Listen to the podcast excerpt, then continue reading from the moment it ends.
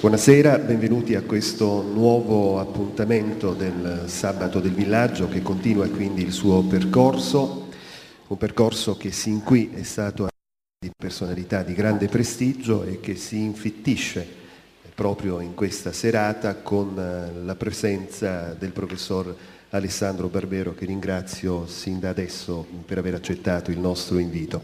Grazie a voi dell'invito ovviamente. Alessandro Barbero è volto notissimo della televisione poiché è uno dei principali collaboratori di Super Quark, un programma che da anni fa la storia della televisione italiana e si occupa in particolare della parte eh, riguardante eh, la storia. Credo che ognuno di voi ha avuto l'opportunità, ha avuto modo eh, di vedere le interviste che Piero Angela fa al professor Barbero eh, su tematiche diverse afferenti alla storia.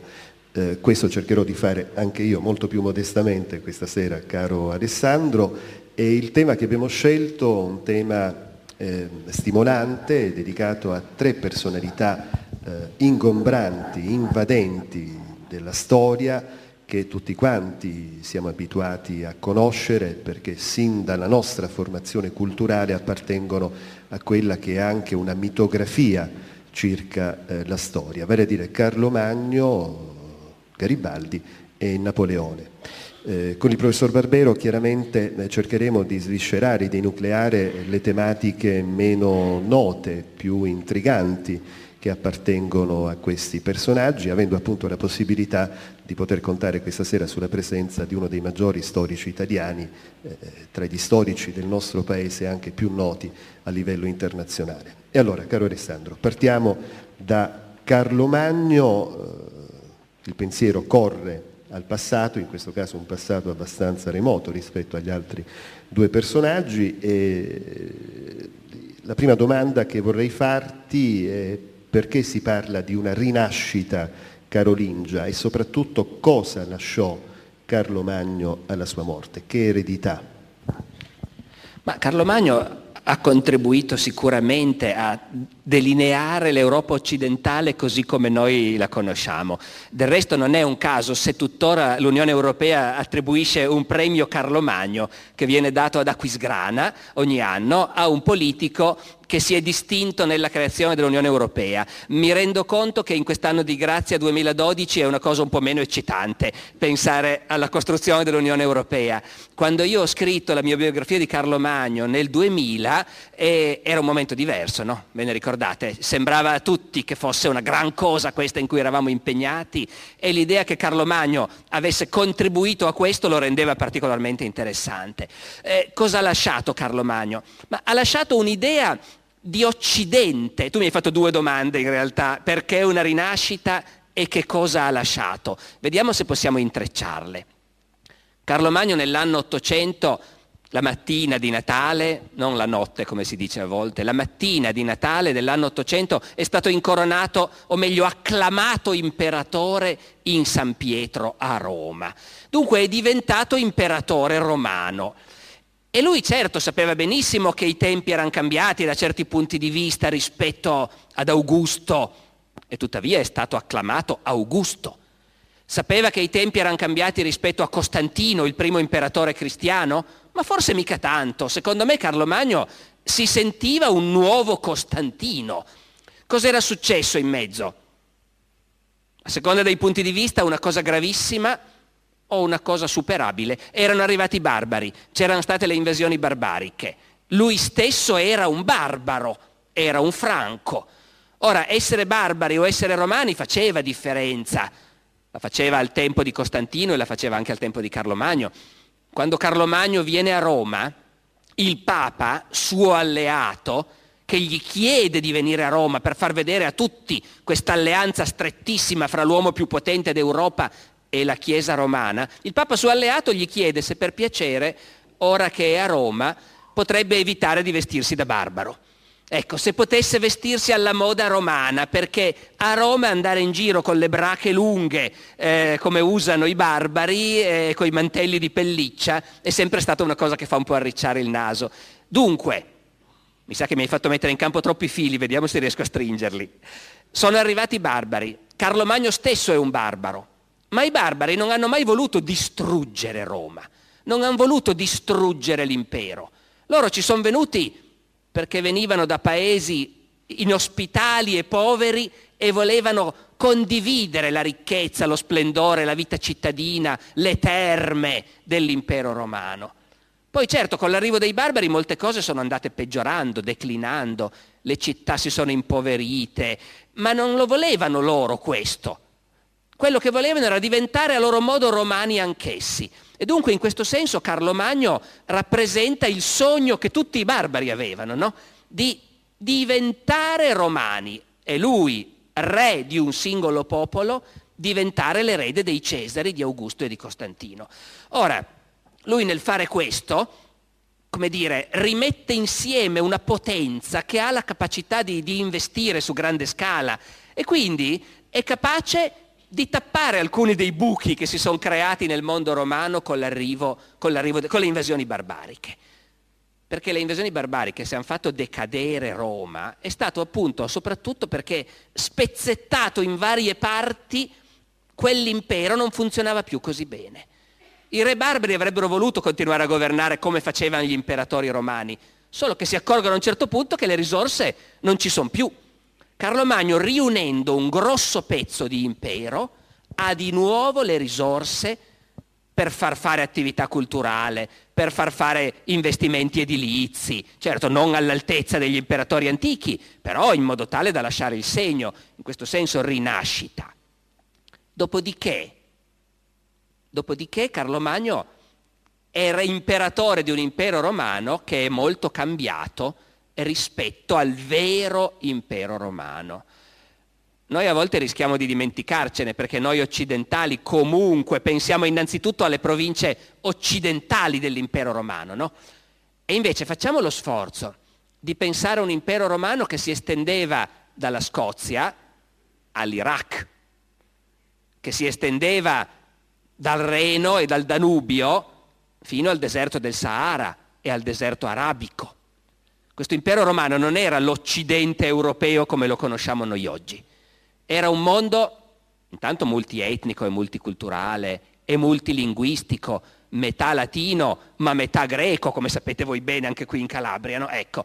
E, e allora questo impero non era l'Occidente, l'impero romano aveva legionari e dirigenti, patrizi e mercanti che si sentivano sicuramente più a casa loro ai confini del deserto arabo o a Baghdad di quanto non si sentissero a casa loro sul Reno o in Britannia, cioè in postacci sperduti dell'estremo occidente. No, ecco, l'impero romano aveva il Mediterraneo al centro, mare nostrum per davvero, perché attraversandolo dall'Italia o dalla Gallia o dalla Grecia si arrivava in paesi che erano impero romano anche quelli, la Siria, l'Egitto, il Marocco. Ecco, l'impero romano ricostruito da Carlo Magno, e arrivo al secondo pezzo della domanda, cosa ha lasciato lui a noi? L'impero romano ricostruito da Carlo Magno è un impero occidentale invece. Tutta la parte greca orientale è sentita come lontana, come estranea. Tutta la parte meridionale, al di là del mare, è persa e persa dal suo punto di vista ovviamente, conquistata dagli arabi, non più cristiana in gran parte ma islamica. Dunque l'impero di Carlo Magno è più piccolo di quello romano e assomiglia molto di più alla nostra idea di Europa occidentale.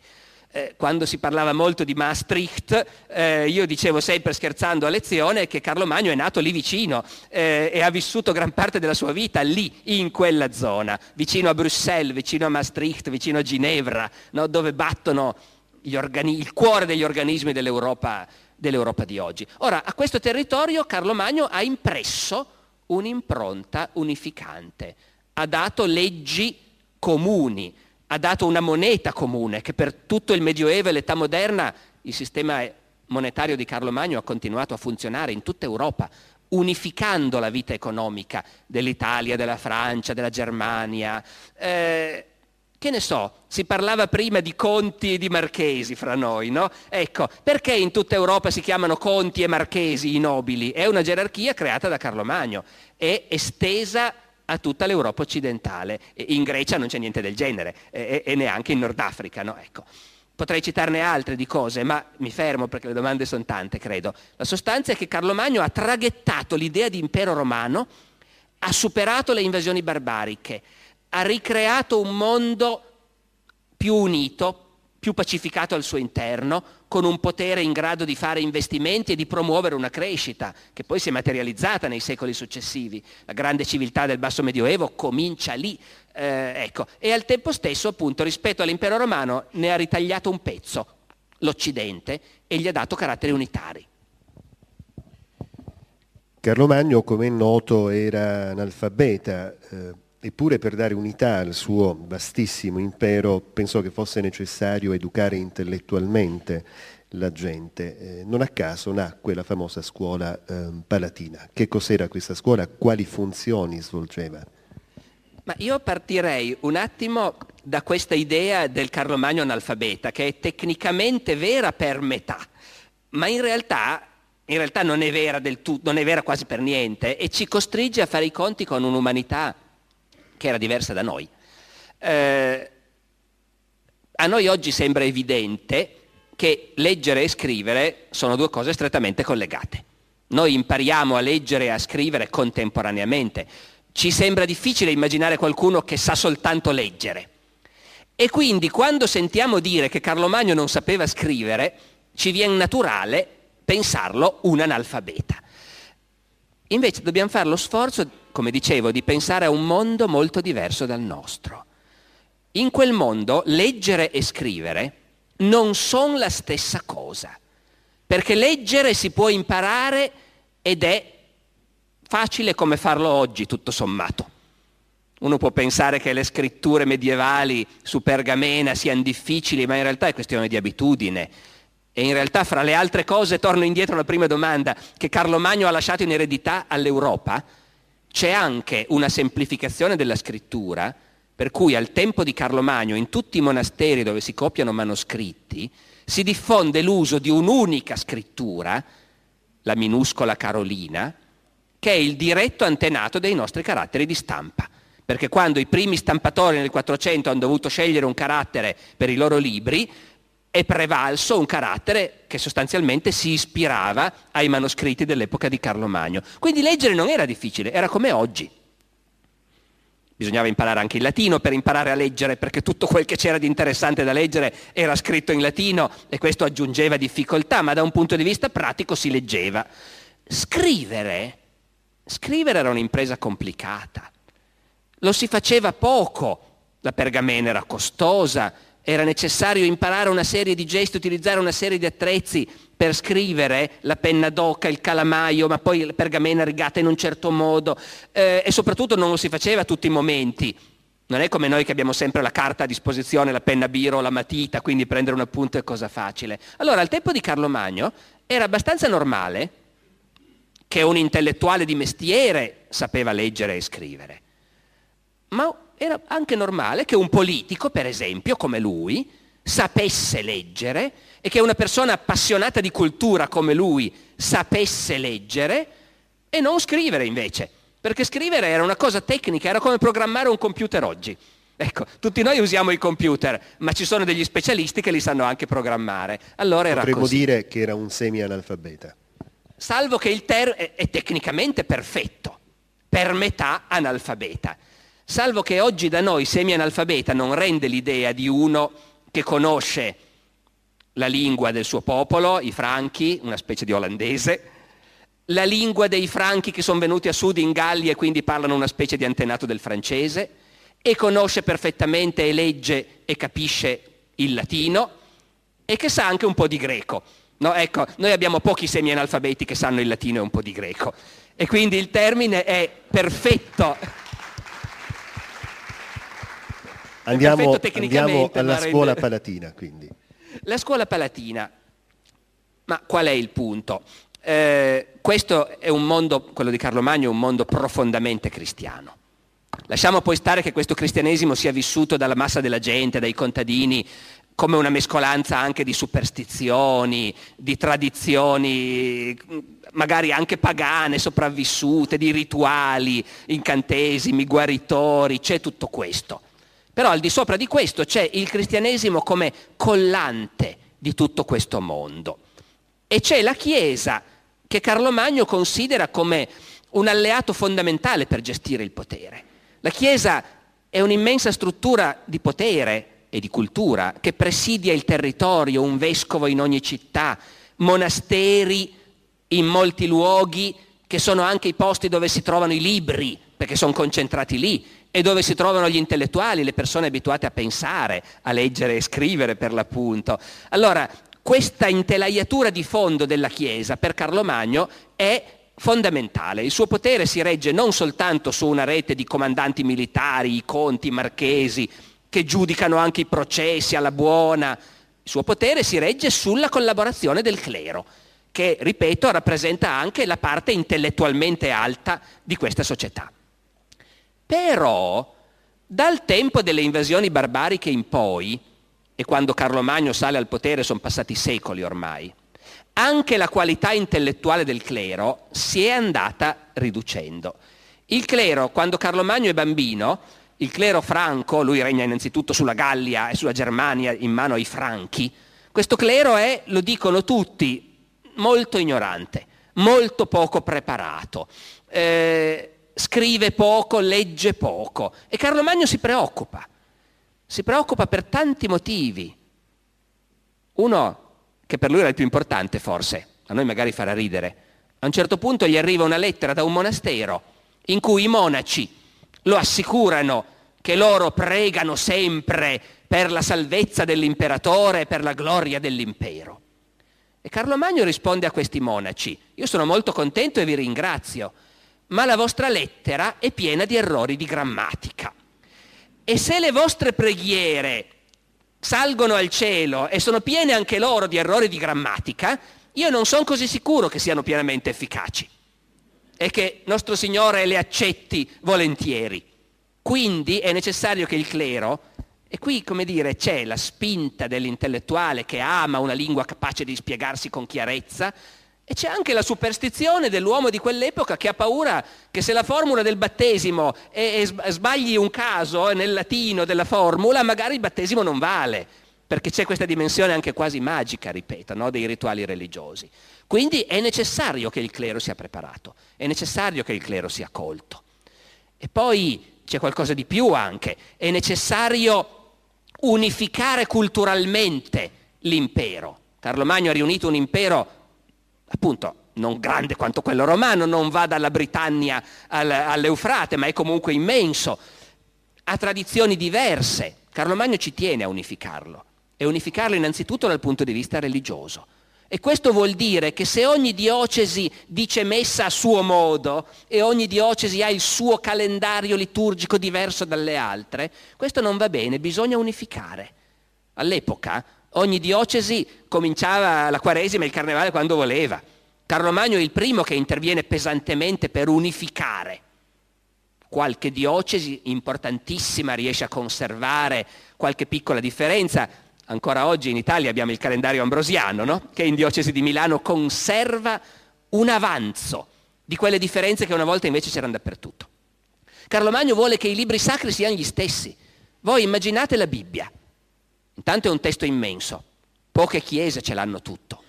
In molte chiese ci si accontenta di estratti, quello che serve per l'ufficio domenicale, ed è tutto copiato a mano ovviamente. E se è copiato a mano da chierici ignoranti, si riempie di errori. Però voi capite, la messa che è il fondamento ai loro occhi della salvezza di tutti, e forse in molti posti viene detta con testi sbagliati. Allora Carlo Magno si impegna in uno sforzo culturale che è innanzitutto di unificazione della cultura collettiva, della cultura religiosa, della cultura cristiana. Sulla Bibbia fa una cosa, e la scuola palatina è questo, eh, sono gli intellettuali che lui ha a palazzo a cui affidare questi incarichi. Sulla Bibbia Carlo Magno fa una cosa straordinaria. Quando si è reso conto che il testo è corrotto, che da una chiesa all'altra cambia, ci sono errori, nomina non una, ma due commissioni, in competizione una con l'altra, incaricate di fare un lavoro che oggi appare modernissimo, cioè confrontare diversi manoscritti della Bibbia e stabilire qual è la versione più corretta. nomina due commissioni, una contro l'altra, eh, le affida ai due più grandi intellettuali che ha a palazzo, Alcuino, che è il suo principale consigliere da sempre, e l'altro è Teodulfo, vescovo di Orléans, un goto della Spagna, anche lui grandissimo intellettuale. Questi due lavorano, lavorano per anni, poi le due commissioni presentano ciascuna il testo della Bibbia che ha elaborato. I filologi che oggi hanno esaminato questo lavoro dicono che in particolare Teodulfo ha lavorato benissimo, collazionando i manoscritti giusti, individuando i problemi giusti. Naturalmente il concorso lo vince l'altra commissione invece, che è quella che ha lavorato un po' meno bene, ma Alcuino è più raccomandato. A questo punto Carlo Magno affida ad Alcuino l'incarico di produrre in serie questo nuovo testo della Bibbia. Per farlo gli affida un luogo che è il più adatto per produrre manoscritti, un grandissimo monastero, San Martino a Tours, forse il più grande monastero dell'impero, 300 monaci, uno scriptorium colossale. 300 monaci vuol dire manodopera per questo lavoro. Alcuino è nominato abate di San Martino a Tours, riceve finanziamenti, gre- immense proprietà dove pascolano greggi di pecore da cui ricavare la pergamena, perché è pelle di pecora la pergamena, per produrre le Bibbie, foreste con greggi, con mandrie di cervi che serviranno con la loro pelle per le rilegature, e poi Alcuino e i 300 monaci di San Martino a Tours si mettono al lavoro per produrre in serie l'intero testo della Bibbia. Produrre in serie vuol dire che riescono a farne due all'anno. E il progetto è di continuare fino a quando ogni diocesi dell'impero non avrà un testo. Poi a un certo punto credo che si fermino dopo Carlo Magno, ma vedete anche come dire la visione dell'uomo nelle condizioni materiali estremamente limitate dell'epoca non era stata ancora inventata la scrittura a caratteri mobili che avrebbe consentito una diffusione enorme. Ehm, uno dei rapporti, secondo me, più significativi, anche non esplorati come sarebbe giusto fare, è quello tra Carlo Magno e il mondo islamico. Ehm, non a tutti è noto che Carlo Magno aveva tutto sommato dei buoni rapporti con il mondo islamico, se è vero anche, come ho letto da qualche parte, che addirittura il califfo di Baghdad eh, lo omaggiò di un eh, elefante che egli stesso portava sempre con sé, lo considerava una specie di amico. Ecco, quali furono effettivamente questi rapporti con il mondo islamico, anche alla luce di ciò che accadde poi con la successione di Carlo Magno? Ma il fatto è che Carlo Magno probabilmente non si sarebbe mai sognato di pensare a un concetto come il mondo islamico e faceva molto bene, cioè sapeva che esistevano paesi e potenze musulmane diverse fra loro, ne sapeva più di noi in buona sostanza, no? che questo rischiamo un po' di dimenticarlo ogni tanto. Certamente in nessuna delle lingue del tempo si sarebbe potuta usare l'espressione il mondo islamico.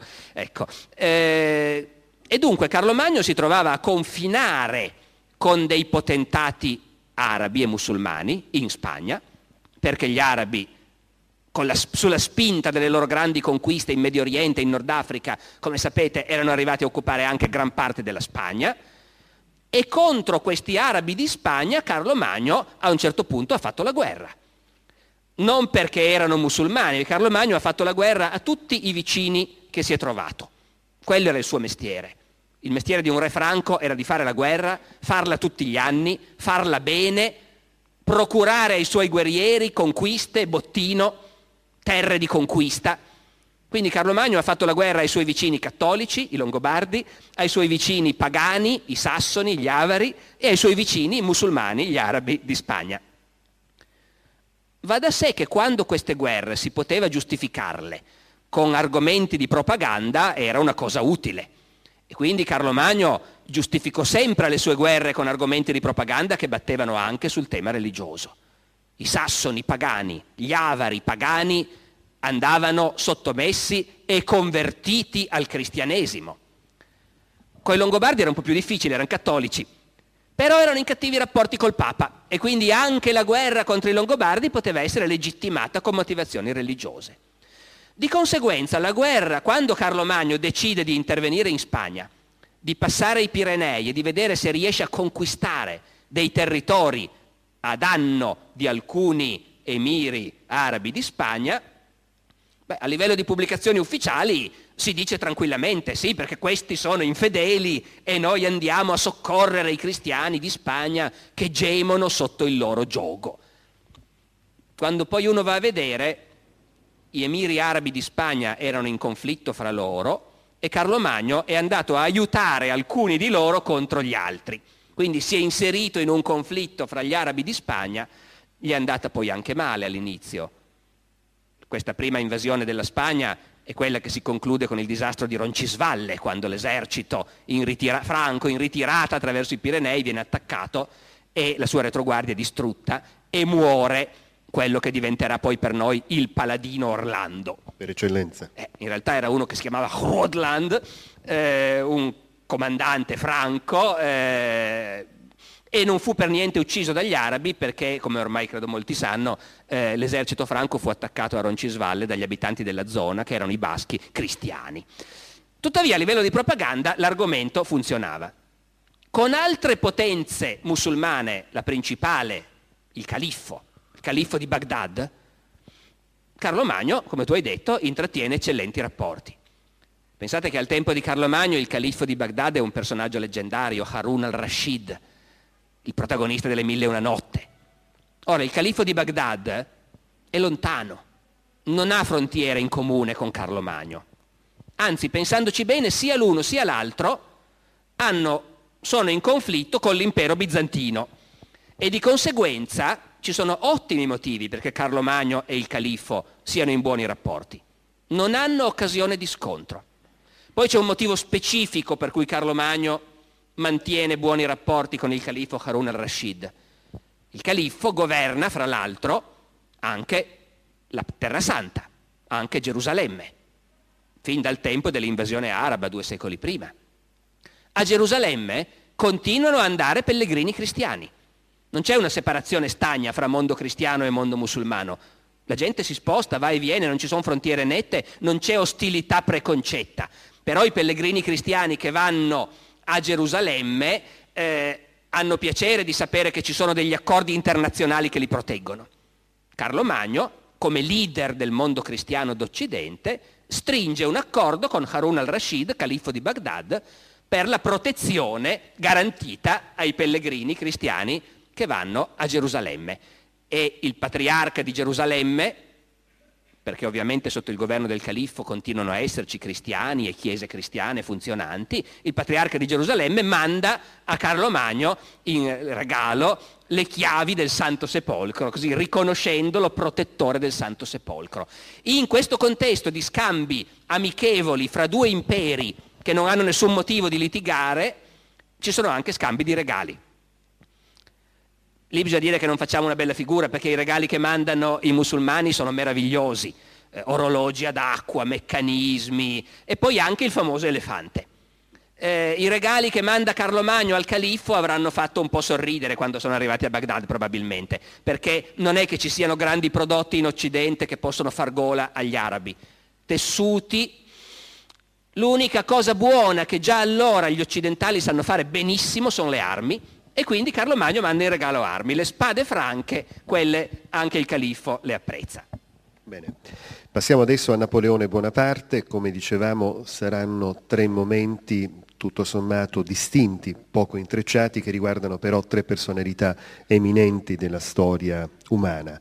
Napoleone Bonaparte, anche in questo caso eh, sorvoliamo sulle grandi questioni, sui massimi sistemi del mondo, ci concentriamo magari su qualche aspetto curioso, a partire dalla morte stessa eh, di Napoleone e in particolare sulle teorie complottistiche eh, sorte eh, immediatamente eh, dopo. Eh, come è noto, il nostro personaggio muore a Sant'Elena il 5 maggio del 1821, ufficialmente per un tumore allo stomaco. In realtà, sin da subito circola la voce di un avvelenamento per arsenico. Come stanno le cose? Eh, non ti aspetterai mica che io sappia come sono andate le cose, perché... Quantomeno le teorie complottistiche, cioè c'era effettivamente bisogno di eliminare no, Napoleone? Dunque, diciamo questo, Napoleone muore eh, effettivamente nel 21, era nato nel 69, aveva 52 anni, un anno meno di quello che io ho adesso. Eh, e tuttavia per quell'epoca significava non essere più giovanissimi. Napoleone non era in buona salute, su questo non c'è dubbio. Eh, io che ho, mi sono occupato in particolare di Napoleone a Waterloo e quindi ho letto molte testimonianze di ufficiali francesi, di generali francesi, che lo avevano perso di vista per un po'. Lui era all'isola d'Elba e poi quando lui torna, scappa dall'Elba, arriva a Parigi, prende il potere, ricrea un esercito, ci sono diversi che dicono com'è cambiato che colorito malsano che ha, come pallido. Eh, e poi durante la campagna, i pochi giorni della campagna che si conclude a Waterloo, più d'uno osserva che è un uomo che non sta bene. Eh, non sta bene a cavallo, per esempio. Anche su quello si sono fatte teorie diciamo complottistiche un po' ridicolo, nel senso che sapere se avesse le emorroidi eh, oppure la prostata, ecco, è meno... Però comunque di quello ci si chiede, insomma, certamente non stava lungo a cavallo, scendeva appena poteva, non è mai andato in prima linea a Waterloo e si è giocato la battaglia per quello. Quindi era comunque un uomo che fisicamente era provato, molto più avanti rispetto ai suoi anni come potrebbero sembrare a noi, e poi io credo che anche i medici oggi sappiano che insomma nelle nostre malattie, specialmente quelle più gravi, c'è anche una dimensione psicosomatica non da poco. E quest'uomo veramente eh, si è trovato, cioè che abbia resistito sei anni stupisce quasi, ecco, perché Napoleone è stato il padrone del mondo per 15 anni.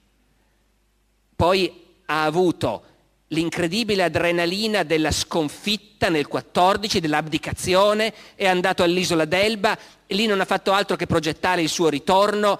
Dopo pochi mesi è tornato, di nuovo un'esperienza straordinaria, voi capite dal nulla quando sbarca e si trova i soldati davanti e si scopre il petto dicendo avreste il coraggio di sparare al vostro imperatore?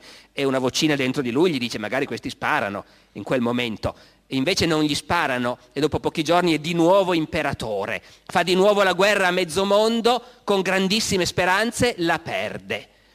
Dopo questa vita stupefacente si ritrova sbattuto su un'isoletta scelta apposta perché è il luogo al mondo più lontano da qualunque altro luogo. Cioè per andare a Sant'Elena da qualunque altro posto c'è una distanza superiore a quella che si potrebbe trovare altrove sulla carta geografica. Eh, c'è questa cosa patetica che in un quaderno di Napoleone studente si trova un'annotazione su Sant'Elena. Sant'Elena, piccola isola al largo dell'Eco. Eh, si trova in questo posto che è sgradevolissimo di per sé, eh, come clima. Si trova a non essere più l'imperatore, ancora all'isola d'Elba gli riservavano onori imperiali a Sant'Elena il comandante inglese lo chiama il generale Buonaparte e gli fa tutti gli sgarbi che può. E si trova lì sapendo con certezza che da lì non scapperà mai più. E vive dettando le sue memorie, mm, per carità, andando a letto con le mogli dei suoi ufficiali, come ha sempre fatto, però insomma, ripeto, c'è da restare stupiti che, sia, che, ce l'abbia fatta tirare avanti sei anni in quelle condizioni. Eh, dopodiché mi sembra estremamente improbabile che gli inglesi potessero voler correre il rischio di avvelenarlo, nel senso che l'avevano in gabbia, effettivamente. Tenete conto che quando Napoleone torna dall'Elba, le grandi potenze sue nemiche, che sono già riunite al congresso di Vienna, stanno già riscrivendo, la, ridisegnando la carta d'Europa, quando si sparge la notizia che Napoleone è tornato dall'Elba, intanto subito credono che sia una barzelletta. Scoppiano a ridere i delegati del congresso di Vienna quando gli raccontano questa cosa. Poi gli dicono che è vero, è davvero scappato. E a quel punto il congresso di Vienna prende una risoluzione internazionalmente valida per cui Napoleone è dichiarato nemico dell'umanità e legalmente soggetto alla vendetta pubblica. Il che nell'interpretazione di alcune delle potenze, i prussiani per esempio, che odiano Napoleone, vorrebbe dire che chiunque lo acchiappa lo può fucilare, senza neanche bisogno di processarlo. Napoleone, dopo la sconfitta di Waterloo, sa che se finisce in mano ai prussiani, eh, molto probabilmente lo mettono a un muro, come hanno fatto con Murat altri, d'accordo? Ecco. Si consegna agli inglesi. perché quello è l'unico paese comunque liberale parlamentare che esiste in Europa, ha una vita politica dove l'opinione pubblica e la libera stampa contano qualcosa e Napoleone è convinto che gli inglesi non vogliano fare la figuraccia davanti alla loro stessa opinione pubblica di fucilarlo. Lui, a dire il vero, spera anche di più, spera che lo facciano venire in Inghilterra, che gli diano una casetta in Inghilterra. Gli inglesi all'idea di metterselo in casa ovviamente gli si rizzano i capelli in testa, trovano Sant'Elena che è la cosa peggiore che potevano trovare. Tuttavia, per loro è anche importante questo fatto che Napoleone sia consegnato a loro. Loro sono il più cavalleresco dei suoi avversari, lui stesso l'ha riconosciuto ed è totalmente, come dire, fuori pericolo a questo punto a Sant'Elena. In queste condizioni, francamente, che un governo possa correre il rischio di dare ordini di cui poi rimane sempre traccia in qualche modo, e di mettere in piedi una macchinazione del genere, mi sembra un rischio inutile, ecco, e gli inglesi erano gente prudente. Certamente. Eh, sulla battaglia di Waterloo tu hai scritto un libro considerato da molti fondamentale, tradotto in eh, numerose lingue, eh, è un libro nel quale evidentemente hai mm, come dire, sviscerato, sei entrato nel merito di una serie di questioni importanti che hanno caratterizzato anche strategicamente questa, questa battaglia. Eh, volevo chiederti, al di là di ciò che più o meno tutti quanti conosciamo sulla battaglia di Waterloo, quali sono gli aspetti eh, inediti, qualche dettaglio, qualche particolare che tu hai rintracciato magari nelle carte che hai studiato?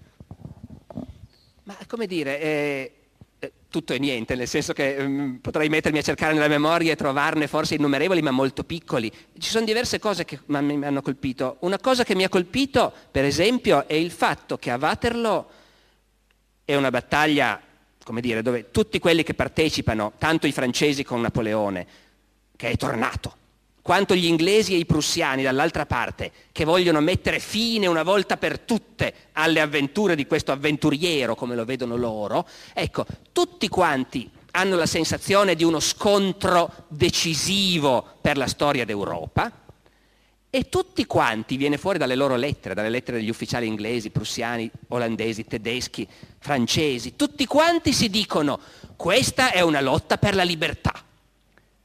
Io l'ho trovato sbalorditivo perché sia da una parte sia dall'altra pensano che la lotta sia per la libertà.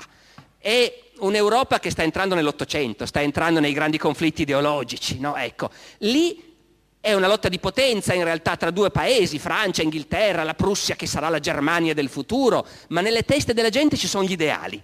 E quindi gli eserciti marciano, beh, la truppa marcia perché riceve il soldo e, e prende e ha da bere, ma gli ufficiali marciano per degli ideali, gli stessi ideali che spingevano tanti italiani a scappare di casa per unirsi a Napoleone, no? E per tutti in testa c'è la libertà uno capisce anche come mai è venuto fuori il risorgimento poi, non molti anni dopo, no? Come mai la restaurazione la Santa Alleanza non ce l'hanno fatta a soffocare di nuovo eh, l'Europa sotto una cappa di piombo, perché quella cosa era troppo in testa.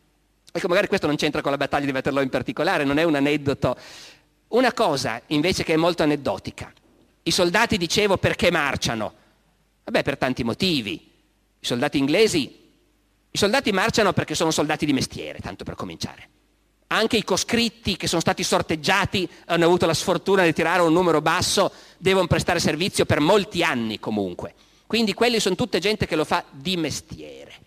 Eh, dove non c'è la coscrizione obbligatoria, come in Inghilterra, il parere degli ufficiali è che i loro soldati, come dice il duca di Wellington, sono la feccia dell'umanità.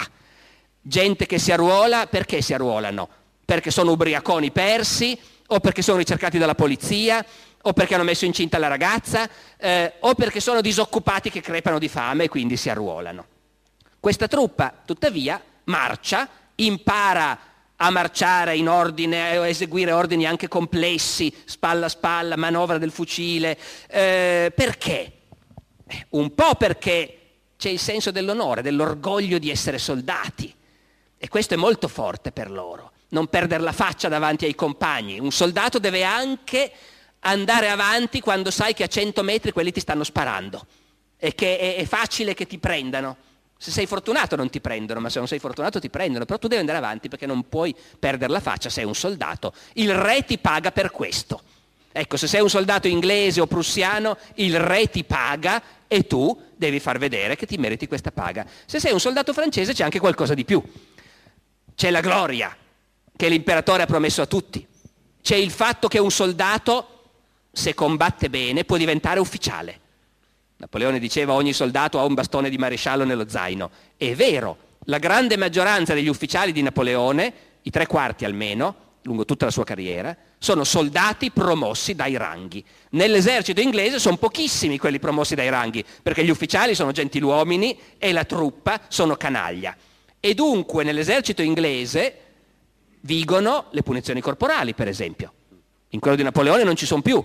Nell'esercito inglese gli ufficiali possono far dare 200 o 300 frustate a un soldato per indisciplina o cose del genere. Ecco, questa in realtà è solo una lunghissima premessa. Quello a cui volevo arrivare, che è la cosa forse meno nota, è che i soldati vanno in battaglia per tutti questi motivi, per il bastone dell'ufficiale, per non perdere la faccia, per l'onore del soldato, perché sono pagati, perché non saprebbero cos'altro fare, e anche perché in battaglia, se uno è fortunato e salva la pelle, si può fare un sacco di soldi. I soldati sul campo di battaglia rubano continuamente. Questo è detto in tutte le testimonianze. Rubano frugano i feriti e i morti innanzitutto, ma anche i feriti. In battaglia continuamente hai avanzato un po', sono rimasti sul terreno dei morti e dei feriti, nemici e anche dei tuoi. I soldati immediatamente svuotano le tasche, prima degli ufficiali, che è più facile che abbiano un sacchetto di monete d'oro, e poi degli altri e dei nemici, ma anche dei loro se c'è tempo. Se il nemico ferito protesta, gli si tira una pistolettata in testa con la sua stessa pistola magari e poi si continua a frugarlo. E ci sono scene sbalorditive nelle memorie della battaglia di Waterloo. Eh, c'è un generale inglese famoso, Picton, che viene ucciso al momento culminante dell'assalto francese. Il suo aiutante di campo ci racconta l'uccisione del generale che era a cavallo, si prende una palla in testa, precipita giù l'aiutante è anche lui a cavallo, il cavallo prende una palla, anche lui cade, l'aiutante riesce appena a districarsi, accorre verso il generale, non sa ancora che è morto, sa che è stato colpito.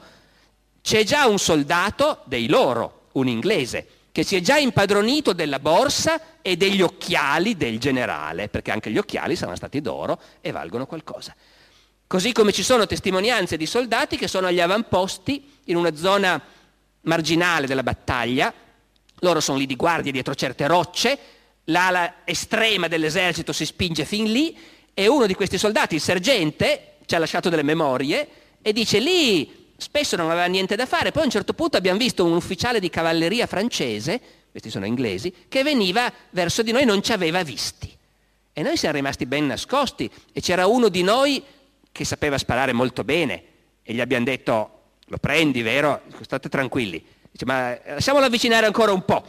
Tanto comunque è morto quell'uomo. Appena l'ufficiale di cavalleria francese abbastanza vicino, gli sparano, lo abbattono, dopodiché escono dal loro riparo, vanno a prenderlo, lo trascinano dentro il loro riparo, dentro la roccia, e poi gli portano via tutto, compresi i cordoni dorati dell'uniforme, che pure quelli valgono qualcosa e quindi servono. Ecco, questo universale rubare sul campo di battaglia forse è la cosa che mi ha stupito di più in questa memorialistica. I rapporti tra Napoleone e l'Italia sono stati ben delineati in una serie di saggi e certamente ancora oggi a riguardarli ci si rende conto di come quest'uomo in ogni caso ha segnato un'epoca al pari di Augusto, di Carlo Magno, come abbiamo detto prima. Eh, tuttavia i giudizi sono controversi. Eh, è noto ad esempio il giudizio oscillante di Ugo Foscolo, eh, molto più positivo è quello del Confalonieri, il quale ad un certo punto dice che l'Italia sotto Napoleone i rami d'ogni amministrazione presero vigore e vita che non avevano mai avuta, sorsero pubblici stabilimenti, si fornì alle maggiori comodità di vita, l'energia e una specie di, di vitalità nazionale sostenevano questa macchina contro i progressi d'una miseria reale. Ecco, quindi come vedi eh, gli intellettuali o apertamente eh, schierati o in qualche modo eh, in attesa di esprimere un giudizio come il Foscolo, mm, un giudizio anche come abbiamo detto prima oscillante, hanno comunque una visione chiara del ruolo avuto da Napoleone in Italia. Che cosa ti senti di dire su questo argomento? Molto in sintesi perché vorrei passare a Garibaldi. Sì. È un Beh, tema comunque vasto. È una cosetta da niente quella che mi hai chiesto, naturalmente. Adesso proviamo a dirlo in, molto in sintesi. Eh, sai, la storia è una cosa complessa, non complicata. Se uno la studia può capire tante cose e spiegarle, però è complessa, bisogna considerare tanti aspetti e tanti fattori. Eh, per cui non si può facilmente dire Napoleone per l'Italia ha fatto bene o ha fatto male, ci sono entrambe le dimensioni. Io credo che se dovessimo fare un bilancio complessivo il bene supera enormemente il male. Perché? Perché sostanzialmente Napoleone, prima la rivoluzione e poi Napoleone hanno, hanno svegliato questo paese e hanno dato una speranza fa ridere dire oggi dare una speranza ai giovani, che è un problema che abbiamo anche noi oggi, no? Però noi oggi pensiamo soprattutto ai posti di lavoro. Napoleone non ha dato posti di lavoro, anzi la sua epoca è stata un'epoca poco prospera dal punto di vista economico, con tutte quelle guerre, col blocco dei commerci. Ecco. Napoleone però ha dato una speranza sul fatto che l'Italia potesse diventare qualcosa di diverso da quello che era. L'Italia era un paese di tanti piccoli regni e principati Parlo sempre dell'aspetto politico e non di quello economico. Dal punto di vista economico era poverissima e lo è rimasta. Ma era un paese di tanti piccoli regni e principati, alcuni non piccolissimi, il regno di Napoli non era affatto piccolo, erano delle due Sicilie, però erano tutti asfittici, erano tutti con una vita politica inesistente, diritti politici e civili inesistenti, eh, una vita di corte soffocante, una vita intellettuale scarsa nel migliore dei casi e comunque ostacolata dai governi di solito. E la sensazione era che non sarebbe mai cambiato niente, che chi viveva lì, lì sarebbe vissuto e morto dentro il regno di Sardegna, dentro il regno di Napoli, dentro il Lombardo-Veneto austriaco, dentro lo Stato pontificio, facendo parte di un paese che i grandi popoli, padroni del mondo, gli inglesi, i francesi, disprezzavano consideravano un paese arretrato ed avevano ragione, un paese la, la cui gloria era tutta passata, un paese che non aveva eserciti. Detto oggi ci può sembrare anche una bella cosa, ma in quell'epoca lì la gloria militare era importante e un paese si basava sulla sua potenza militare e in Italia non c'era nessuno che avesse un esercito decoroso, il Piemonte un pochino, ma tutto sommato poca roba anche lì. Ecco, per i valori dei giovani, di chi era giovane alla fine del Settecento, l'Italia dappertutto era un posto asfittico, un posto soffocante, senza prospettive. L'arrivo della rivoluzione, l'arrivo di Napoleone, l'arrivo di Murat qui al sud, hanno voluto dire di colpo che nasce un mondo nuovo, che tutto è possibile. Poi questo mondo nuovo è deludente da molti punti di vista, perché Napoleone comunque non è un tiranno come i sovrani assoluti, ma a suo modo è un tiranno anche lui. La vita politica e intellettuale sotto di lui è molto più viva, però i limiti ci sono anche lì, la polizia segreta c'è anche lì, la democrazia non c'è e il liberalismo è più di facciata che altro. Quindi Napoleone delude. Napoleone delude perché è un imperialista francese e annette alla Francia grossi pezzi d'Italia, non lascia nessuna autonomia a quello che resta. Quindi Napoleone delude, delude completamente. E tuttavia quello che lui rappresentava è stato qualcosa di enorme. E quindi quando cade lui, tutti potranno dire pazienza per lui, l'uomo è stato grandioso, lo dirà anche Manzoni nel 5 maggio, però è stato anche pieno di difetti, ma quello che ha messo in movimento lui è ancora in movimento. Ecco, la speranza di un futuro per l'Italia c'è ancora ed è lui che l'ha portata. Perché Garibaldi continua ad essere un mito che si alimenta sin da subito e che rimane comunque impresso nella mente di ognuno? Ma io però devo dire che non sono così sicuro dell'immagine di Garibaldi che noi si ha oggi in Italia. Probabilmente non se ne ha una sola, perché tu fai riferimento all'immagine che fino a qualche anno fa sarebbe stata l'unica, cioè quella di un grande eroe. Ma mi sembra che se uno oggi digita Giuseppe Garibaldi su Google e va a vedere, trova in realtà un insieme di siti, per lo più menzogneri e mistificatori, devo dirlo con la massima chiarezza, che però di Garibaldi danno un'immagine completamente diversa, no? un bandito, un delinquente, un profittatore. Sì, su questo siamo d'accordo. Io pensavo semplicemente proprio all'alfabetizzazione scolastica, cioè ciò che ci viene insegnato sin da subito a scuola. Poi è chiaro che è vero quello che dici, i giudizi sono molto contrastanti su questo personaggio. Ma sai, io credo che la scuola abbia fatto in questo un lavoro, io penso ancora alla scuola che ho fatto io, eh, perché non è che ho idee molto chiare su quella di adesso da quel punto di vista lì, ma io credo che la scuola italiana, in, Ita- insomma in Italia abbiamo avuto un grande processo di costruzione dell'identità italiana attraverso la costruzione del mito del risorgimento. No? Questa è una cosa in sé anche giusta e inevitabile, perché ogni paese si è costruito, ha scelto dei pezzi di storia e si è costruito la sua identità intorno a quello. Noi siamo arrivati tardi e abbiamo preso il risorgimento. Oggi è molto facile far vedere che del risorgimento si sono taciuti i contrasti, le contraddizioni. Noi abbiamo preso quelli che hai elencato tu, Garibaldi, Cavour, Vittorio Emanuele, Mazzini, e li abbiamo messi tutti insieme. Credo ci siano anche francobolli che, in cui ci sono tutti e quattro insieme. Eh, e comunque se uno va in giro, in genere Corso Vittorio Emanuele fa angolo con Piazza Mazzini in tutte le città italiane. A nessuno viene in mente che se Vittorio Emanuele avesse potuto mettere le mani su Mazzini lo avrebbe fatto impiccare probabilmente. Eh, e che i conflitti fra questi protagonisti erano fortissimi. Allora, la nostra memoria nazionale invece ha stemperato questi conflitti, ha presentato questi eroi, ne ha fatto degli uomini di marmo cui, o di bronzo a cui fare le statue. Ora, fra questi Garibaldi è il più colorito, senza dubbio. Tu puoi riempire le piazze di statue di Cavour, ma Garibaldi è adatto a entusiasmare. Non per niente ha continuato nel Novecento, fino a metà Novecento, Garibaldi a essere usato come simbolo politico. Eh, in epoca fascista Garibaldi era un eroe del fascismo, la Repubblica di Salò fa vedere il vecchio garibaldino che piange sui suoi manifesti davanti al tradimento di Badoglio. E d'altra parte, subito dopo la guerra, comunisti e socialisti, quando fanno il fronte popolare, scelgono Garibaldi come simbolo. Quindi Garibaldi, secondo me, è stato scelto come il personaggio più memorabile, indimenticabile, in cui tutti gli italiani dovevano identificarsi, perché lo era davvero.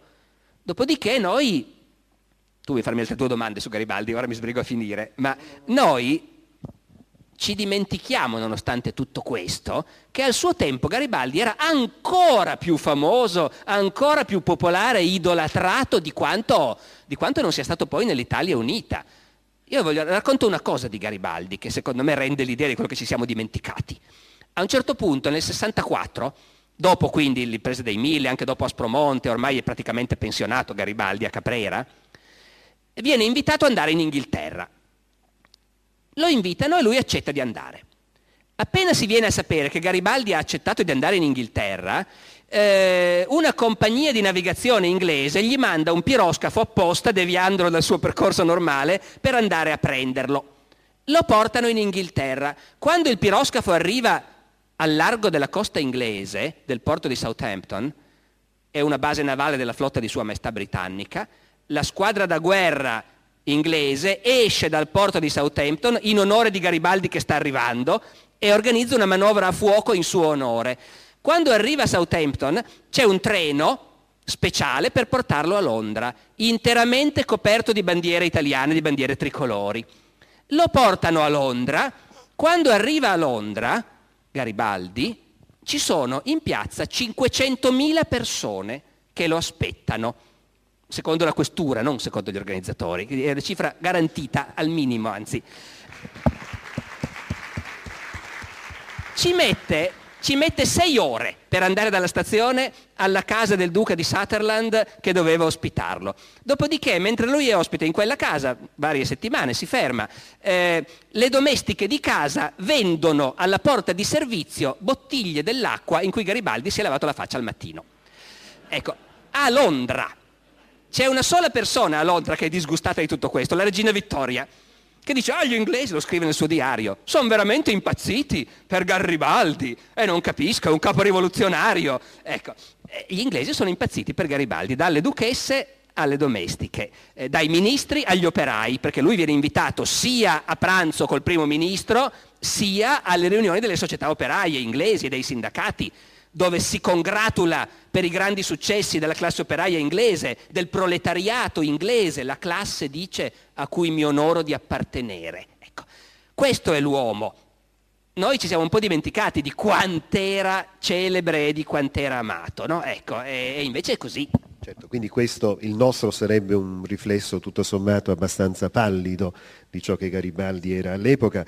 È molto vero quello che dici, tra l'altro tempo addietro ho letto il diario di una viaggiatrice inglese, una giornalista che viene proprio a Caprera per onorare Garibaldi, per conoscerlo, eccetera. Poi ad un certo punto racconta questa donna che Garibaldi la assale tentando di violentarla. È una cosa molto, anche questa una chicca molto particolare su questo, su questo personaggio. Eh, c'è dunque un eh, Garibaldi sovversivo che si ribella protestatario, ma c'è anche un Garibaldi stratega Ce ne vuoi parlare?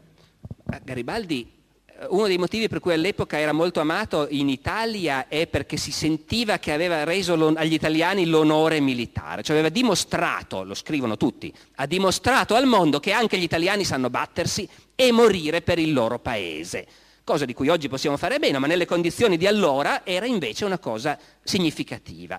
Eh, è credo il più grande generale italiano degli ultimi secoli eh, è un grandissimo generale Garibaldi, eh, a suo modo in alcune cose, è un grandissimo comandante di partigiani, di truppe irregolari, però quando si trova a comandare 50.000 uomini al volturno regge abbastanza bene. Vince quasi sempre Garibaldi. Garibaldi è un uomo, come dire, ha una intuizione naturale di come si fa la guerra, di come si tengono in pugno i soldati. Eh, potrà non essere questione di grandi disegni strategici, ma sul campo di battaglia non ce n'è nessun altro come lui di italiano, ripeto, da secoli che sia all'altezza di Garibaldi. Garibaldi nel 70, quando scoppia la guerra franco-prussiana e in Francia cade l'imperatore Napoleone III, grande nemico di Garibaldi, l'aveva sconfitto a Mentana per esempio, impedendogli di prendere Roma, quindi Garibaldi con i francesi non dovrebbe avere simpatia. Però, eh, però cade Napoleone III, i francesi fanno la Repubblica. E questa è una cosa che a Garibaldi piace, perché Garibaldi è sempre stato un repubblicano pur servendo i Savoia perché gli sembrava che non ci fosse altro modo di fare l'unità d'Italia. I francesi fanno la Repubblica e questo a Garibaldi piace. Chiedono la pace alla Prussia e la Prussia non concede la pace, continua a invadere la Francia. A Garibaldi gli prudono le mani eh, ha 60 anni, è molto malandato in salute, è artritico, non riesce più a stare a cavallo, deve muoversi in carrozza, sta malissimo, ma gli viene voglia di andare a fare la guerra ancora una volta. Arriva in Francia, i francesi gli affidano un comando, oh, riesce a vincere una battaglia contro i prussiani. È l'unico generale francese che in quella guerra disgraziata cattura una bandiera di un reggimento prussiano. Puoi immaginarti i francesi come erano contenti, fra l'altro, perché venuto dall'Italia, infatti poi lo trattano malissimo. Questo per dire che Garibaldi è un uomo di guerra istintivo straordinario eh, e però è anche un grande organizzatore della guerra, perché non dimentichiamoci, una delle cose un po' ridicole che alimentano oggi le polemiche contro Garibaldi è il dire ah ma l'hanno finanziato la massoneria, no? ecco, eh, o l'ha finanziato l'Inghilterra, e ci credo, la guerra costa carissima, le rivoluzioni costano carissime. Garibaldi, prima di condurre gli uomini in battaglia, ha dimostrato sempre una grandissima capacità di organizzarli gli uomini e di trovare i finanziamenti e di comprare le armi e le munizioni e le divise e di organizzare le forze e, e questo è altrettanto fondamentale. Garibaldi può essere considerato a tuo avviso l'anello di una catena che dal risorgimento, passando attraverso la resistenza, eh, conduce alla costruzione dell'Italia attuale, democratica, così come noi la conosciamo. Cioè c'è questa sorta, questa sorta di filo. O ritieni che ad altri debba essere attribuita no, no, questa il paternità? Filo, il filo c'è, il filo c'è, nel senso che, voi lo sapete, nel momento dell'unità italiana in Italia si scontrano posizioni politiche molto diverse c'è una minoranza conservatrice, clericale, che non vorrebbe neanche l'unità d'Italia, a cui stanno bene le monarchie tradizionali con le loro corti, con il loro diritto divino, c'è una minoranza che la pensa così ben inteso. Eh? Eh, sto parlando dell'opinione pubblica, di quelli che leggono i giornali, discutono di politica, non delle masse contadine che ne sanno molto poco ovviamente. E poi, però questa è una posizione minoritaria. La posizione più forte, quella incarnata da Cavour, da Vittorio Emanuele, vuole un'Italia unita e un'Italia liberale, parlamentare, però monarchica, moderata. Parlamento sì, partiti sì, ma non certo il suffragio universale, anzi eh, il voto riservato a chi ha un certo reddito. E questo l'Italia che esce dal risorgimento. In quell'Italia Garibaldi ha sempre incarnato la posizione, magari non estremista come Mazzini, che era considerato allora come oggi noi consideriamo Osama Bin Laden, cioè uno che mette le bombe, o meglio che fa mettere le bombe. Ma Garibaldi ha sempre incarnato la posizione forte in Italia, già allora, ma non maggioranza, che voleva di più. E in realtà pian piano le cose che lui avrebbe voluto subito sono poi venute fuori. Lui voleva la Repubblica, non la monarchia. Alla fine c'è la Repubblica. Lui voleva il suffragio universale, non il suffragio limitato a chi ha un certo reddito. E alla fine si è arrivati al suffragio universale. Eh, Garibaldi, grande uomo di guerra, come dicevo, in vecchiaia si scopre antimilitarista. In Parlamento vota contro i crediti per, comprare, per allargare l'esercito e anche in quello l'Italia di oggi gli assomiglia di più, tutto sommato, che non quella del suo tempo. Quindi Garibaldi, Garibaldi è uno molto di sinistra, ma che non vuole fare la rivoluzione, che trova che la rivoluzione è una cosa sbagliata, un cataclisma, per questo non piace a Marx Garibaldi. Eh, ecco, Marx è l'unica altra persona insieme alla regina Vittoria, che quando Garibaldi va a Londra e viene acclamato lui ci rimane un po' male, perché mh, mm, trova Marx che questo Garibaldi è un dilettante. In effetti Garibaldi non vuole la rivoluzione comunista, vuole elevare le condizioni del proletariato il più possibile, ma attraverso le lotte sociali, le lotte sindacali, le riforme. E anche questa è una strada che insomma indiscutibilmente non dico l'Italia di oggi che fa un po' paura certe volte, ma l'Italia di ieri che abbiamo ancora conosciuto certamente è figlia di, di tutto questo. Quindi tu dici un socialismo eh, riformista più che una forma di comunismo alla Marx, per capirci. Ma io dico, lui lo dice, Garibaldi diceva di se stesso io sono un socialista. Eh, aveva, come Anche dico... un po' utopico per alcune eh, idee. Ma ecco, lo strano è questo, quando si discute del Garibaldi politico, i suoi contemporanei dicono tutti, sì, grande combattente, ma come politico non vale niente.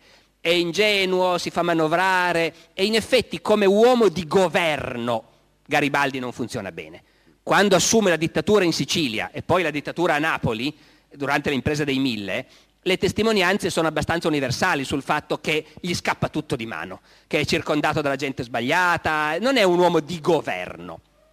Però questo non vuole ancora dire che fosse un utopista, perché quando invece si parla di prendere posizioni politiche su cose specifiche, io devo dire che Garibaldi prende quasi sempre posizioni che appaiono molto moderne e che almeno che io personalmente condivido, ecco diciamo. Sul carattere di Garibaldi che cosa conosciamo? Sai, il carattere, cos'è il carattere? È difficile dirlo perché è un uomo, è un uomo di entusiasmi, per esempio. È un uomo di, di, fede, nel senso che di fede nelle cause. È un uomo che si batte, che ha bisogno di battersi per una causa.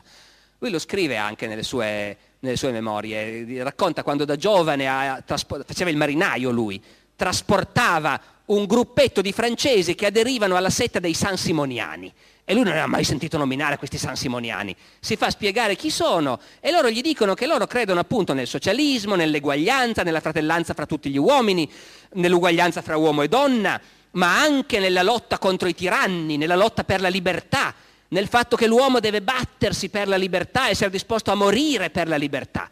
Ecco, Garibaldi vecchio, chissà se inventava, ma Garibaldi vecchio dice io da giovane ho sentito dire queste cose e, e, e ci ho sempre creduto, ecco. E lui ha voluto essere uno che tirava fuori la spada ogni volta che c'era da battersi per una buona causa. Questo entusiasmo ce l'aveva. Poi probabilmente, voglio dire, è lo stesso entusiasmo per cui eh, è andato a letto, ha cercato di andare a letto con quasi tutte le donne che ha incontrato in vita sua perché comunque era un uomo eh, dire, un po' primitivo in certe cose e dire, che faceva fatica a reprimersi. Se uno dovesse vederlo con i nostri criteri di oggi, ci sono aspetti della sua vita che non sono politicamente corretti, ecco, eh, indubbiamente.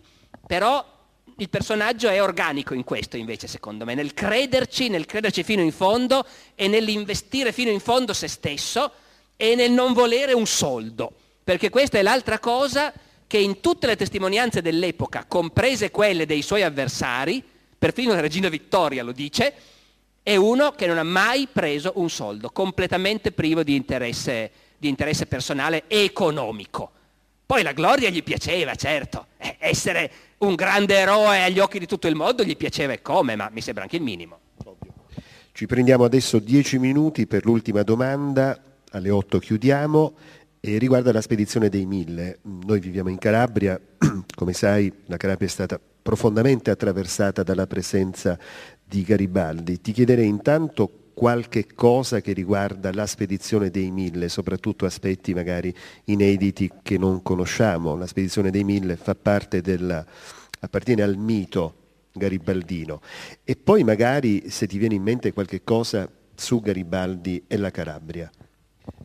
Ma dunque, diciamo questo. Eh, noi nei libri di storia siamo abituati a vedere una concatenazione di eventi. No? C'è la seconda guerra d'indipendenza nel 59, Solferino, armistizio di Villafranca, l'annessione della Lombardia, a questo punto i plebisciti e tutto il centro-nord che diventa un nuovo regno d'Italia e subito dopo a seguire l'impresa di Garibaldi e quindi anche il sud viene unificato al resto d'Italia.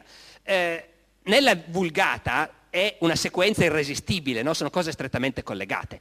Invece la prima cosa che va detta, cioè che va detta, che si scopre se si va a leggere le lettere e i memoriali del tempo, è che l'impresa dei mille arriva come un fulmine a ciel sereno sulla testa di Cavour e di Vittorio Emanuele, i quali hanno appena fatto la seconda guerra d'indipendenza, hanno realizzato il loro programma del momento, perché l'unità d'Italia era un obiettivo a lunga distanza, tutti la volevano, ma nessuno pensava che si facesse subito. Cavour pochi anni prima ha detto una corbelleria pensare di farla subito l'unità d'Italia.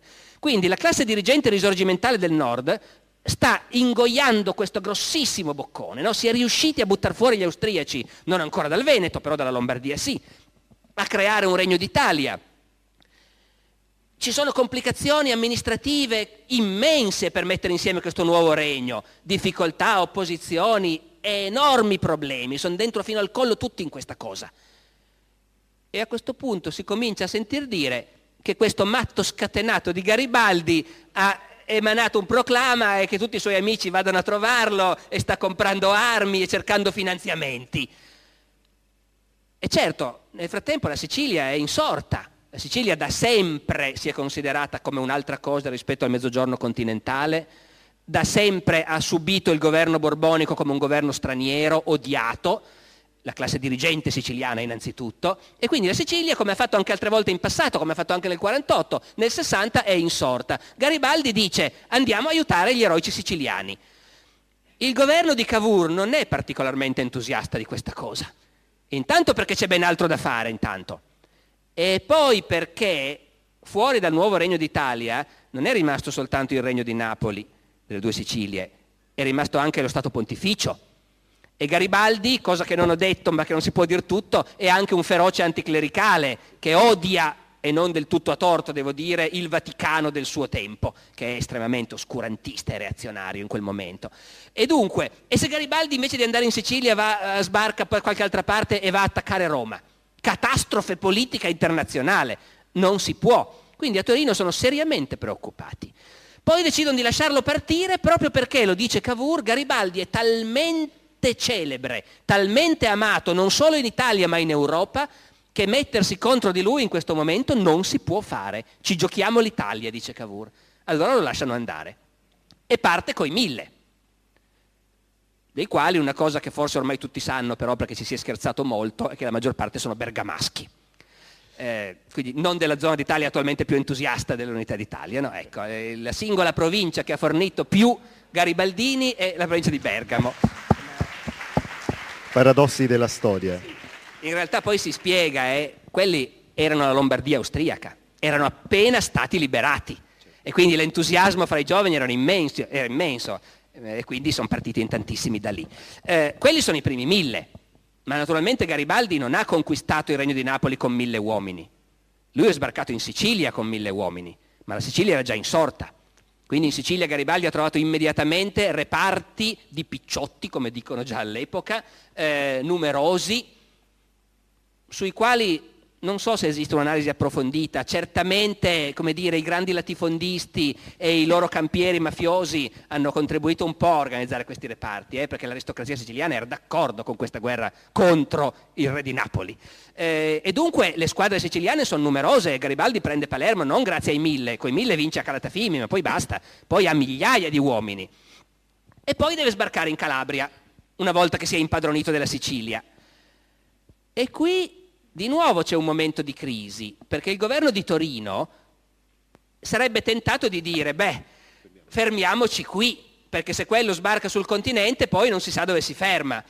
Fermiamoci qui, la Sicilia è favorevole all'unificazione, abbiamo la Sicilia, diciamo a Garibaldi di fermarsi. E poi invece non osano e lo lasciano andare. Garibaldi sbarca in Calabria. E quello che succede sostanzialmente, ma questo lo sapete meglio voi di me, io lo so soltanto così, eh, superficialissimamente, è che eh, anche la parte continentale del Regno di Napoli è molto divisa politicamente. Cioè mentre nel nord, eh, in terra di lavoro, in Abruzzo, in Molise, nella città di Napoli forse un po' meno, ma nelle campagne del, della Campania, c'è un sostegno per il governo borbonico, nel sud invece non c'è un grande sostegno per il governo borbonico, per cui le forze napoletane in Calabria si squagliano sostanzialmente, interi reparti depongono le armi e tornano a casa. E soprattutto Garibaldi continua, come aveva fatto in Sicilia, a reclutare volontari. Garibaldi, che è sbarcato con mille uomini in, a Marsala, al momento della battaglia del Volturno ha un esercito di 50.000 uomini. Di questi 50.000 uomini, molti altri sono arriv- volontari del centro-nord che hanno continuato ad affluire durante tutta l'impresa, ma più di metà, circa 30.000, sono garibaldini meridionali. Tra l'altro oggi stiamo cominciando a conoscere meglio questo mondo perché all'Archivio di Stato di Torino c'è un'immensa documentazione su quello che viene chiamato allora ufficialmente l'esercito meridionale, che è l'esercito garibaldino. E c'è tutta la documentazione di quando lo hanno sciolto, mandando la gente in pensione oppure prendendola nell'esercito italiano. Quindi ci sono le cartelle personali, non di tutti i 50.000, ma di più di 30.000 garibaldini. E l'Archivio di Stato di Torino, se continuano a dargli finanziamenti, le sta mettendo in rete tutti questi dati. Quindi sarà possibile anche uno studio statistico di questo esercito di Garibaldi. È già chiaro fin d'ora che i calabresi sono Grosso moltissimi. modo che cosa emerge?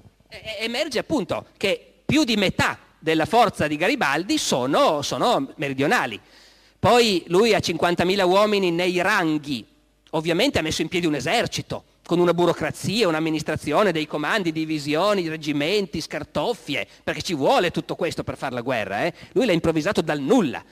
Non tutti i 50.000 sono con lui al Volturno, al Volturno ne ha la metà circa. Molti dei volontari meridionali sono rimasti di guarnigione nelle varie zone, i siciliani in Sicilia, i calabresi in Calabria, perché ci sono guarnigioni garibaldine in divisa, regolari, un po' dappertutto, ma comunque anche al Volturno un contingente considerevole è fatto di meridionali e questi, a parte i siciliani, sono essenzialmente calabresi.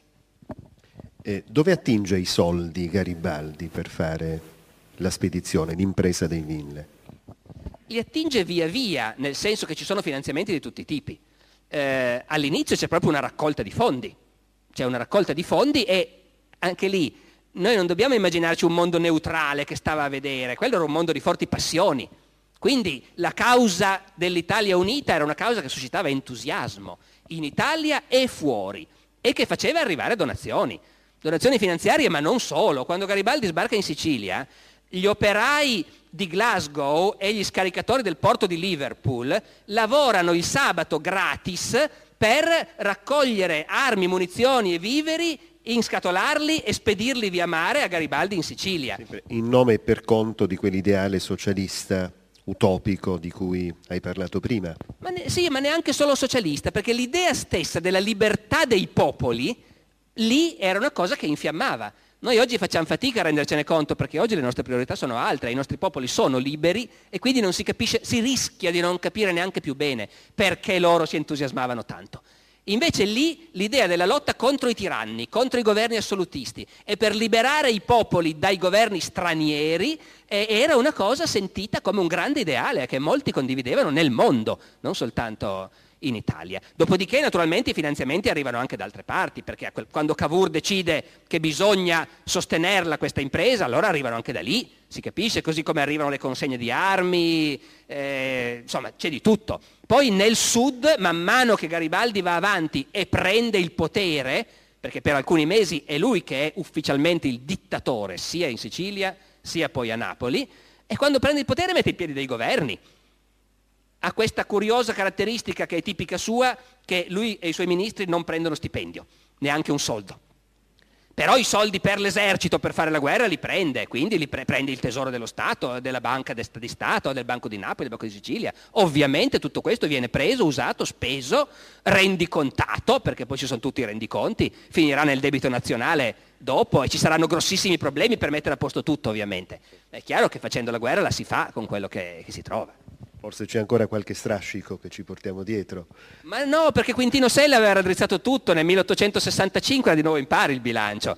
La gente moriva di fame con la tassa sul macinato, però il bilancio l'avevano rimesso in pari, quindi no, non ci portiamo dietro niente. Certamente. Eh, per concludere, cosa hanno in comune questi tre personaggi che abbiamo voluto esplorare a parte i tuoi interessi di storico? Possiamo tessere una sorta di, di rapporto tra questi tre grandi personaggi? Cioè, sono Ma uomini sai, che hanno fatto la storia, non a eh, caso abbiamo eh, intitolato no, ecco, in certo, questo appunto, modo il nostro incontro. Uomini che, sai, eh, noi studiamo, noi storici ormai naturalmente ci interessiamo alla vita di tutti e non soltanto a quella dei grandi personaggi. Nel senso che se io potessi trovare dei documenti che mi dicono cosa pensava e cosa faceva al mattino un contadino medievale, eh, voglio dire, darei un anno di vita per poter sapere che cosa pensava quando si svegliava un contadino medievale. Quindi noi ci interessiamo alla vita di tutti, naturalmente. Però poi ci sono personaggi che lasciano un'impronta perché? Perché si trovano a prendere delle decisioni. E lì è inevitabile, sono o i capi di governo, qui in comune fra tutti e tre, ma forse non c'è niente perché ce ne sono due che si sono fatti da sé. Napoleone non era nessuno e Garibaldi non era nessuno. Loro si sono fatti da sé. Carlo Magno no, è nato figlio del re e quindi lì non è, non è merito. Sono tutti e tre grandi uomini di guerra in modi diversi, perché Carlo Magno non ha mai fatto una battaglia in vita sua, non andava a combattere personalmente, era uno stratega, un organizzatore. Però sono tre grandi uomini di guerra e questo ci fa anche riflettere sul fatto che molto spesso, quando noi diciamo un grande personaggio storico, spesso sono i macellai quelli che diventano i grandi personaggi storici, no? in, eppure noi esseri umani li, li, ammiriamo, comunque c'è qualcosa in noi che ci fa ammirare eh, i grandi uomini di guerra ed è una stortura nostra su cui dovremmo forse riflettere. Poi hanno in comune il fatto che tu mi hai proposto di parlare di loro tre e questo mi sembra decisivo. Bene. Ringraziamo, ringraziamo il professor Alessandro Barbero per la puntualità, la precisione l'affabilità, eh, trattare di storia e trattarne in modo originale non è semplice, forse è più facile parlare di filosofia, ma la storia è un argomento molto più stringente, quindi offrire anche delle prospettive, dei punti di vista in qualche modo innovativi e originali, con passione come ha fatto lui, è veramente molto bello, quindi lo ringrazio a nome del pubblico che è venuto questa sera a sentirci. Eh, Grazie. Rimando Grazie ancora, rimando eh, tutti gli amici presenti al prossimo evento del Sabato del Villaggio che sarà il terzo sabato di maggio con Folco Quilici, probabilmente sempre in questo teatro, poiché come è noto a tutti il Teatro Grandinetti è totalmente indisponibile e quindi siamo stati eh, costretti a trasferirci e probabilmente saremo costretti a trasferirci anche altrove. Il 12 invece vi annuncio all'interno di un'altra eh, rassegna molto interessante sarà in questo teatro questa volta eh, Tiziana Ferrario del